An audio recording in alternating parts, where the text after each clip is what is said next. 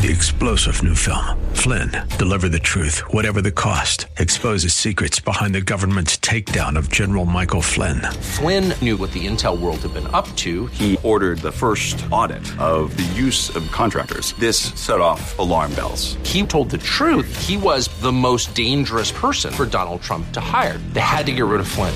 Flynn, deliver the truth, whatever the cost. Available now. Watch it today. Go to salemnow.com. Salemnow.com.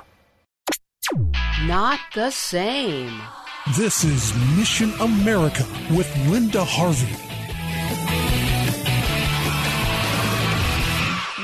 Think back on the past year and all that's happened, with many schools shut down partially or completely for long periods of time, it's amazing, frankly, that things have gone as well as they have for most families. But there are some real challenges to keeping kids home, and several recent articles are shedding light on the outcomes of this strange educational year. There was a recent article at the Activist Mommy website showing that the impact on student learning and performance can be quite serious. In the suburban Washington, D.C. Fairfax schools, a study of their middle and high school students revealed that the number receiving F's has increased by 83%. More students are failing subjects during this time when there is only virtual learning. So even though, as I reported recently, there has been some benefit from the lockdowns, with some students' mental health improving because they have more time with their parents. The children who struggle generally are struggling with schoolwork even more now. Another article at the Daily Caller is entitled We Are Breaking. Parents describe how virtual learning has traumatized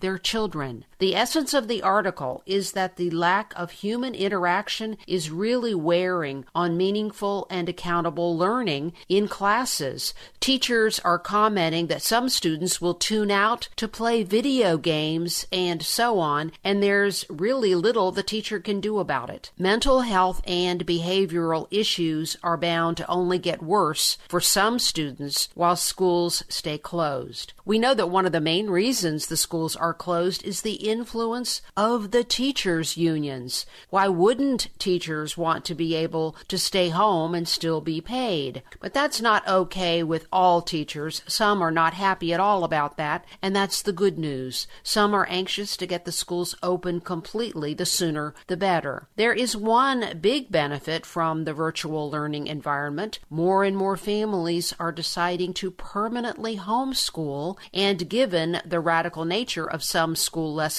which we talk about frequently here on our commentaries, homeschooling can only be an advantage down the road. Homeschooling has more than doubled since the beginning of the pandemic, according to the Activist Mommy website. There were about 2 million homeschoolers before the shutdown, but that number has risen to around 5 million. So there will be some long term impact of these shutdowns, some negative and some positive. For the portion that is more challenging, the answer I think we all know is that the schools need to reopen again as soon as possible. I'm Linda Harvey. Thanks for listening. Friends, have you visited our website at missionamerica.com? If you are a parent or grandparent looking to find out what to watch for in your child's school, we have many articles with in depth information about some of the cultural agendas that could end up being very harmful if you're not aware of them. There's a lot to be cautious about and many factors to weigh about your child's schooling. So go to our website for more information and thank you so much for your prayers and, if you are able, your financial support. To get more information, log on to missionamerica.com. That's missionamerica.com. And remember, with God, all things are still possible.